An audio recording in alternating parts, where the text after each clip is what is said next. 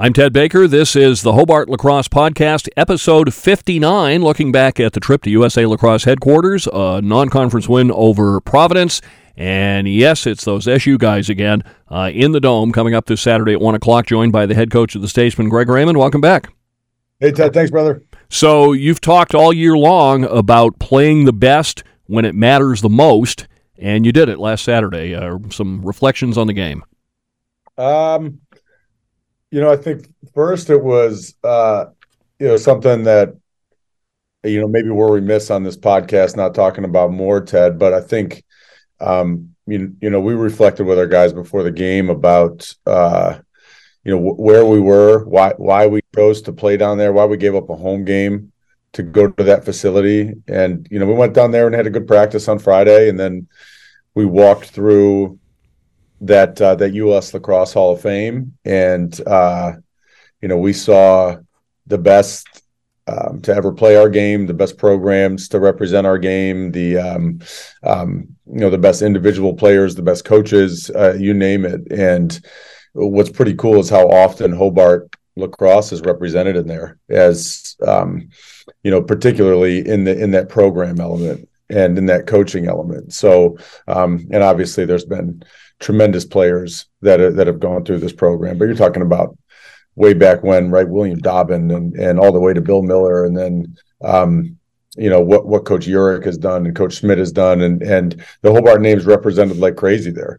And uh, you know, before the game, we you know, there's no di- no disrespect to Providence, um, but you walk through there you, and you don't see their name really at all. It's it, you're hard pressed to find it, you know. And I think we made a big point of that. To, that that doesn't make them bad people. It doesn't make them a bad program, and it doesn't make them a bad team at the moment. But you know, I think the representation of wearing that Hobart jersey needed to matter more to us on a game day, and uh, I think it needed to matter more in order to play a consistent game. So this whole thing you know what it, had to become about us. It had to become about a full game. It had to become about better defense. It had to become about transitional play all the stuff we talk over and over and over again. But also you know what type of effort and pride are you representing when when you wear the Hobart jersey? So i thought our guys um, did a pretty good job of that. Specifically, our leaders, you know, in uh, Michael Christensen, Mark Sanat, um, you know, Bobby Balzer, uh, these seniors that we asked to step up big and and and play a uh, consistent game, did a pretty good job of that. Do you really think that seeing that visually made a big impact on the guys? I mean, because uh, you know we walked around a little bit as much time as we had, and, and like you said, it was uh, it was almost like Hobart headquarters there.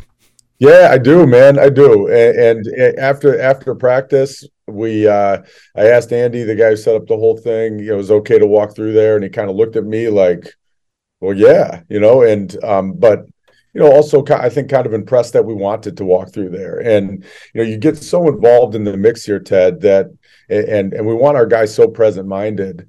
Um, and with all the distractions that they do have, you forget who came before you and how important that is and you know who's providing you the platform to uh, you know to play in one of the most competitive uh, programs in the country. You know it, always comes from you know who's been there before who still cares about the program now and you know that we don't have the dome we don't have the locker room we don't have the technology we don't have the ability to travel all of our players. That's a 60 person roster walking through a Hall of Fame. You know, there's no team in the country I think travels 60 people. Maybe they do, I don't know, but we're taking two buses, and it's all because of our alums, man. It's all because of our network, our families, our, our people that care about this thing. So when you go in there and you see it, and you go, "Holy cow!" You know, I forgot. I forgot we've been here since the start of this thing. You know, I forgot Hobart Lacrosse was here. Like we're looking at old school wooden sticks of a Hobart player that are just, you know pieces of artwork. I mean, somebody played with that, you know, probably out in front of Cox Hall, you know. So uh, it's just, I, I, think it was very impactful, man. I do. It was impactful to me. It was impactful to our staff, and and it was important that our guys recognize we're not just playing in a neutral site. We're not just coming down here to play a Big East team. Like all that stuff, like it matters. It does, and it will in the end. But it's more so about the tradition of Hobart, and when you put on the jersey on game day, what it what it what it should mean for you. I know that you guys probably didn't have much chance to pay attention to the Herons game because you're getting ready for your own, but what a great start to that doubleheader. They're down 7 2, clash of two top five, six teams, and they just dug down and they, and they did what you would do later and, and get out of that hole and play big when it mattered. Oh, yeah. I mean, we watched that. I mean, I, I love what they're doing. I love uh, how hard the girls play. I see how hard they're working. You know, um, you know the addition of Lindsay too has been has been incredible. She's doing such a phenomenal job with Ann, and and uh, I just you know the complete the compete level is so high, and the uh, I mean the execution level is high, and you can see great coaching. You can see hard work. You can see adjustments. You know they start to uh, they start Salisbury starts to shut off. Um, our girls adjust to it well. Other people step up. You know some great defense, and our and our goalie too. Our William Smith goalie is playing uh, playing phenomenal ball. So yeah, man, we're uh, that that was a proud day, a proud HWS day for sure. Speaking of goal, uh, Ellen and Wilson gets his first start. Uh, a little tough at the start. He had a stretch where he, he wasn't stopping much and then turned into a guy that was stopping everything. At one stretch, I think he made five or six in a row and some huge plays down the stretch. How do you evaluate him? Yeah, well, I think I mean you got to you got to take some bumps and bruises with a with a freshman's first start, right? You know, I think uh, um, I think uh, Ellis is is is a dog, man. I think he's tough, and um, he has he has some great stoic emotion and some next play mentality. But he's also a fierce competitor. Ted. I mean, he's he's a guy that um, I think can defense can build upon his energy and and the way he attacks the ball, the way he you see how many times he dives to back up shots, and and he got us maybe three or four possessions just like that. So we knew maybe the first quarter would be a lot of nerves, uh, you know, and and the the tough part and good part about some of those shots is he's on them and you know he he gets his stick on them he gets his body on them and they still kind of trickle in that's where a goal that's where a great goalie you see go okay that went in but i'm on that and you can see him telling his defense you can see the way even a veteran guy like Michael responded to him, and and um, like Mark responded to him. So uh, we're excited about you know w- what the future holds for Ellis and and what kind of spark he can provide our defense. Obviously, it's going to be highlighted this Saturday, man. There's no place like playing goalie um, or having a great game like the um, the place we're going to on Saturday. So, but we're excited for him, man. I think uh, you know the the whole point of this week was let's finish better than we started and not the other way around. And and you know Ellis, case in point, in that individual effort, um, executed that mentality to uh, um, to perfection. Like we said, going in, Providence was a very interesting team. They really have only three guys that score, but they're studs and they're complementary talents. You've got Bell who can score or pass. Then you've got uh, Horrigan, who's a left-handed uh, attacker from the right, and then you've got Chabra, who comes through the midfield. I mean, they're, they're going to be a load for a lot of teams. Yeah, you know, I think uh, a, bummer was how how much faster Chabra was in person. so we, I mean, we we knew we had to slide to him. He just got to eight yards so so darn quick. Um, so we we knew it was coming at us. We we were also, I think, Ted even more focused on their goaltender. You know, I think the hierarchy plays is unique, and and he makes some really good shots look easy to save. You know, and I think he did a really good job with that. Um, so but again, I think we we go to we go in at halftime right down seven four, and um, you know we highlight some certain areas that we did okay with, but not great. And we said, okay, we're going to be great at these things this week, which was you know mainly our ride and um, the transition into the ride.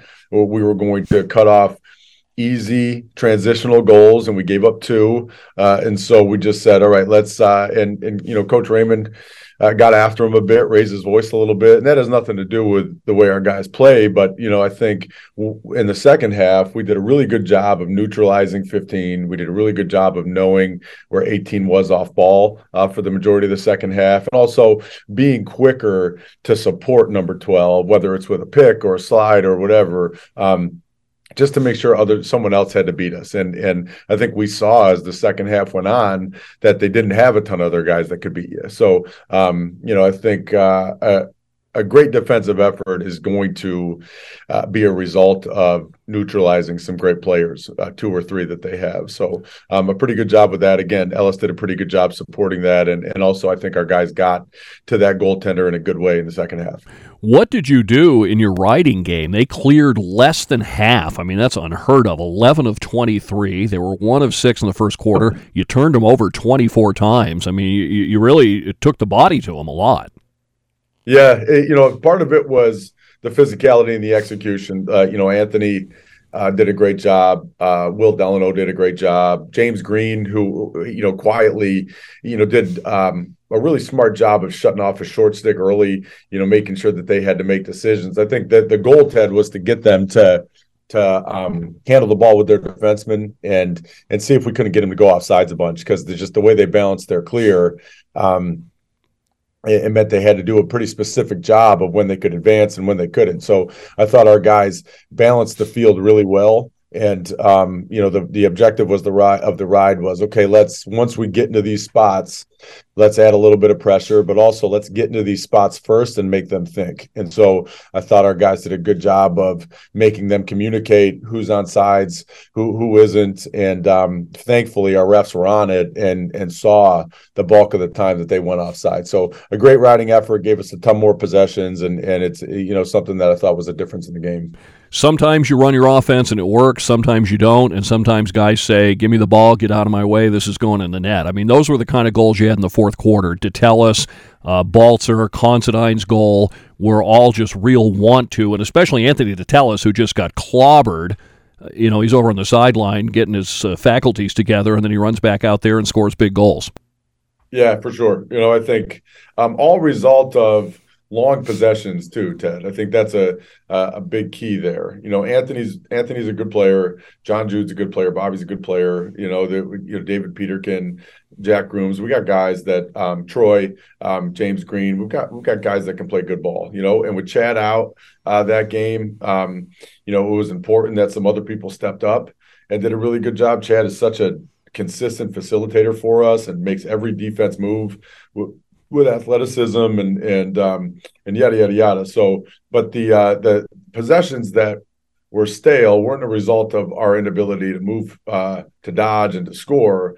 Uh, they're in a, a, result of an inability to move the ball or a lack of focus on rather moving the ball and moving off ball. You know, and I think some possessions in that third quarter was let's watch that guy dodge, and then we get in the huddle and Coach Brundage you know, we revisit the conversation we had in the hotel when we were going over the scouting report. We said we didn't say anything was about, you know, beating your man and and um, and making a great play. Uh, the the the game plan is all about and predicated on how how many touches can we get? What's our pass count look like? on the offensive end. And can we move this goalie pipe to pipe often? Can we move this move this defense side to side often? And you know, I think we have that timeout in the third quarter, or they called the timeout in the third quarter. Rather, we reestablished, revisited, and Coach Brundage did a great job of reminding our guys, hey, if Anthony's going to score, it's going to be late in the possession. If Bobby's going to score, it'll be late in the possession. If you go back and look at all those, it's after three, four, five dodges, ball movement, ball movement, ball movement we get a great matchup that we like, and then they exploit it. So um, that's who we got to be offensively from here on out. It's funny, we joke sometimes that if you want to know how the game's going to go, ignore everything we say in the pregame show. We came on and said these guys won't win any faceoffs. Uh, they're going to throw a ton of long poles at us. Hobart's going to win them all, and it didn't work out that way. It was a tough day for Adam Shea. Uh, Schofield came in and got some runs. What what was the difficulty at the X? Uh, I mean, every game's different, man. You know, it, the whistles are different. It's the um, I can't I can't pinpoint a certain thing. Uh, you know, I think uh, there's a couple scenarios where our wing play could have improved. I you know I think they were a little bit more focused. I think we thought like you did, Ted. We thought that you know Shea would have these guys' numbers and Seamus would have these guys' numbers, and it was just more of a battle, which is okay. You know, I think.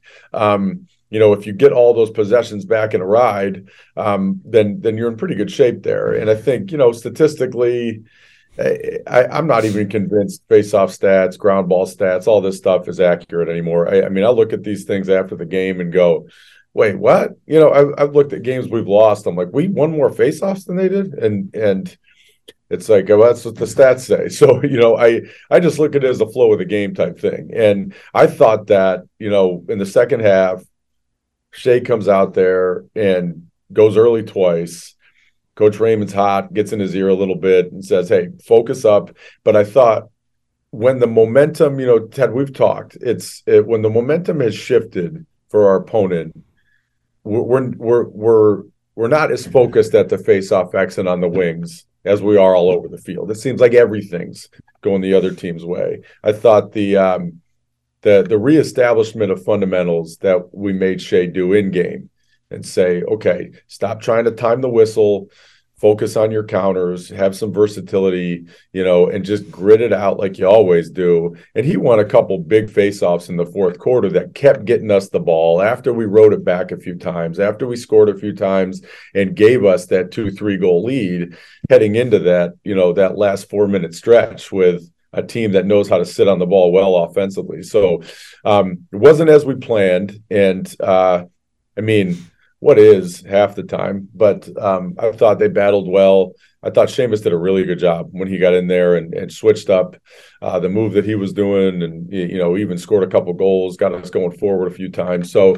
Um, you know, just reestablishing some discipline here this week and and letting them know how important they're going to be going into Saturday. You tried about twenty different guys, I think, on the face-off wings in that game. Is that are you going to just keep rotating through a lot of guys, or or are you settling on some that looked best? Oh, it, it all depends on the flow, really. You know, again, Chad out, uh, who's a consistent guy for us there. Bobby, a consistent guy. We play, try to play three or four long stick horses a game, Ted, where you know they um they all do some different things really well. So, but it's also how fresh is Bobby? How fresh is Chad? How excuse me, how fresh are those guys on the wings? It's all about what just happened, really. So, and we have a lot of trust in a lot of guys out there. So, um, we want to play different people to make sure legs are fresh in the fourth, and um, and also put some different folks out there that have shown they're capable of um, basically picking the ball up. And um, it's it would be great if we could just throw a guy out there and get him in a groove. But you know, one of our best guys, Bobby, does a thousand things for us. So we just, you know, we want to make sure that uh, he's fresh in other areas of the game as well. And that's just one example. So um, yeah, we'll keep playing a lot of people there. We trust a lot of people there, and and I also think a bunch of guys can be impactful in different ways. I want to mention one guy that I thought's really come along. He's getting more playing time over the last couple of weeks at long stick, and that's Michael Amoruso. He had, uh, I remember one possession where he made a couple of plays, and and he's getting more playing time at more important times of the game. Yeah, Mike Mike's a stud, Ted. I mean, he's he's got a he's got that fighter's mentality. You know, I think he's physically tough. He loves he loves grinding out an opponent and and mixing it up a little bit. But he's also got a great stick. I mean, he uh, he handles the ball really well, and he's starting to now get into a groove where he's anticipating next plays he even he backs up a couple shots for us, specifically one in the fourth quarter. It gives us a huge possession. Um, so he's starting to learn the nuances of the game well, which is great. And we're flirting with the idea of giving him a short stick and and just getting him on the field more. Um, in no matter what the capacity is. Uh, ultimately, in the end, when he's done here, he'll be a great long stick midi for us. But right now, it's how do we play him more and and how do we get more reps for him? Because I do think he's in a pretty good groove. I don't know how much attention you pay to the other bench, but your former teammate Bobby Benson uh, spent most of the game five yards out on the field, jumping up and down and screaming. Yeah, I, you know, I, I tried to get him to calm down. He looked over one time. I'm like, I'm like, buddy, you got to relax. And so uh, he's a passionate guy, man. Uh, just uh, you know, he's got to turn those palms over a bit. And it's funny after the game, I'm like, like, what'd you wear a hat for? And he goes, What do you mean? I'm like, you took it off every time you opened your mouth. why, why, you know, so I've been there, man. I've been in those frustrating moments. I've complete empathy for it, and um, you know, I think um, you know sometimes Ted if you see the other coach a little bit frustrated, it, it makes you feel pretty good. But um, but again, I love the guy. I respect him completely, and and I know he's uh, going to continue to do great things there. Syracuse Orange at the now JMA Dome this Saturday at one o'clock, and uh, you you got to win this one without me, Coach. I'll be in Massachusetts for hockey. As you should be, man. you know, I I think uh, we're we're as excited about that hockey game and that hockey weekend as we are about our game. But uh, yeah, man, going back to that dome, um, what they'll claim Syracuse is the uh, the best on-campus facility uh, in the United States, and what we'll claim as um, one of the places that we uh, basically we like to play least. But uh, a a game or a place that I, have been there before, and it hasn't been it's been a long time, but uh, there there's no place to win an away game like there like there is in the dome. That's for sure. So, what do you make of this year's team? They have four wins against their four unranked opponents, and they've lost their four games against ranked opponents. Of course, they play a very difficult schedule. Yeah, I think you know they're they're still settling in a bit to, to who they are, and and they're ultra talented as always. Ted, I think they have a little bit of more of an adopted system of kind of a half field uh, we're we're gonna we're gonna out athlete you in the defensive end, and they got great length, and they have an awesome goalie that they love. Um, and in the offensive end, they're I mean, I know that the record may not show it, but they're the most skilled offense in the country, just with terms of their ability to move the ball and and how they can operate in um, tight spaces or uh, with people draped all over them and the plays that they can make with the ball. It's just it's really uncoachable to a degree. So you know I think Gary and Pat March have put them in great spots to um, to to basically extend uh, you know um, promote their talent and put them in spots where they can execute um, in ways that other people can't. You know the Spallina kid's very good. He is. He's he, and he's not just uh, the 22 hype and yada yada yada. He's a really hard worker, and I think he um, he rides very hard. He's he's physical on the ground. Um, I mean, you name it. So uh, we've got a lot of respect for him. I think you know those games that they lost, one's in overtime. You know, one's uh, you know they're all to great opponents, and and um, you know I think we just we're trying to adopt this this philosophy that this game has got to be more about. Um, how we play and and our ability to understand how we're going to win this game you know? And we're we're not in the preventative mindset right now. We're in the how do you go attack this game and get the win in our favor? So um I think they're very good, Ted. I do, and uh, but I also think they're very different than they have been in the past. Yeah, their offense. I mean, it's completely different from Providence. We talked about three guys with them. They have four guys with double-digit assists. They really move the ball, and the shots come from everywhere. There's no, you know, mark this guy, mark this guy. You got to mark every guy. Yeah, that's true. You know, I think 77 special. I think Owen Hiltz is special. Uh, I think Spallina is a special player and I think the kid Finn Thompson's a special player. And the uh, the the compliments that everybody else has, you know, Kirst is a monster and a beast, and and uh, the kid Birtwistle can shoot it from anywhere. So those quote unquote complementary players can also take over a game, you know. So, but I think you do still need to make sure you see where they're most talented and where they're most effective. It's when the ball's in 77 stick and when the ball's in number 22 stick. There's no doubt about that. And for years, Syracuse was a team that would just bludgeon people. You know, it didn't matter if they gave up 15 goals because they'd score 20. But in Will Mark and goal, you've got a guy who can make eight saves in a row and turn a game around. Yeah, good thing is we know him. And um, you're one of the, I think we're one of the few teams that plays Syracuse that has played Will Mark two times over the past two years. You know, so we went into LIU both of those years saying, "Here's the difference right here. This guy in the goal." And um, you know, and the LIU with the Lacalandrias and the, you know all these other guys that that could play and this and that. It's like those guys are great, but he's the one. He's the difference maker. So, and I think it's the same. I think would they I think they believe that he's their best defender. I think they're willing to put a lot of ownership on him. And thankfully for us, you know, we've seen him for 2 years. We've got a good scout on him and and we're uh we're giving our guys as much information as they can on how to shoot the ball smart and how to get a great shot over a good one. And we talked about this before the Cornell game. Uh, Syracuse is another team. Number one, they'll punish mistakes if you turn the ball over. And number two, they're going on the whistle. So if, if you make a mistake, you go offside or, or turn the ball over, you, you can't hang your head because they're going to run past you if you do.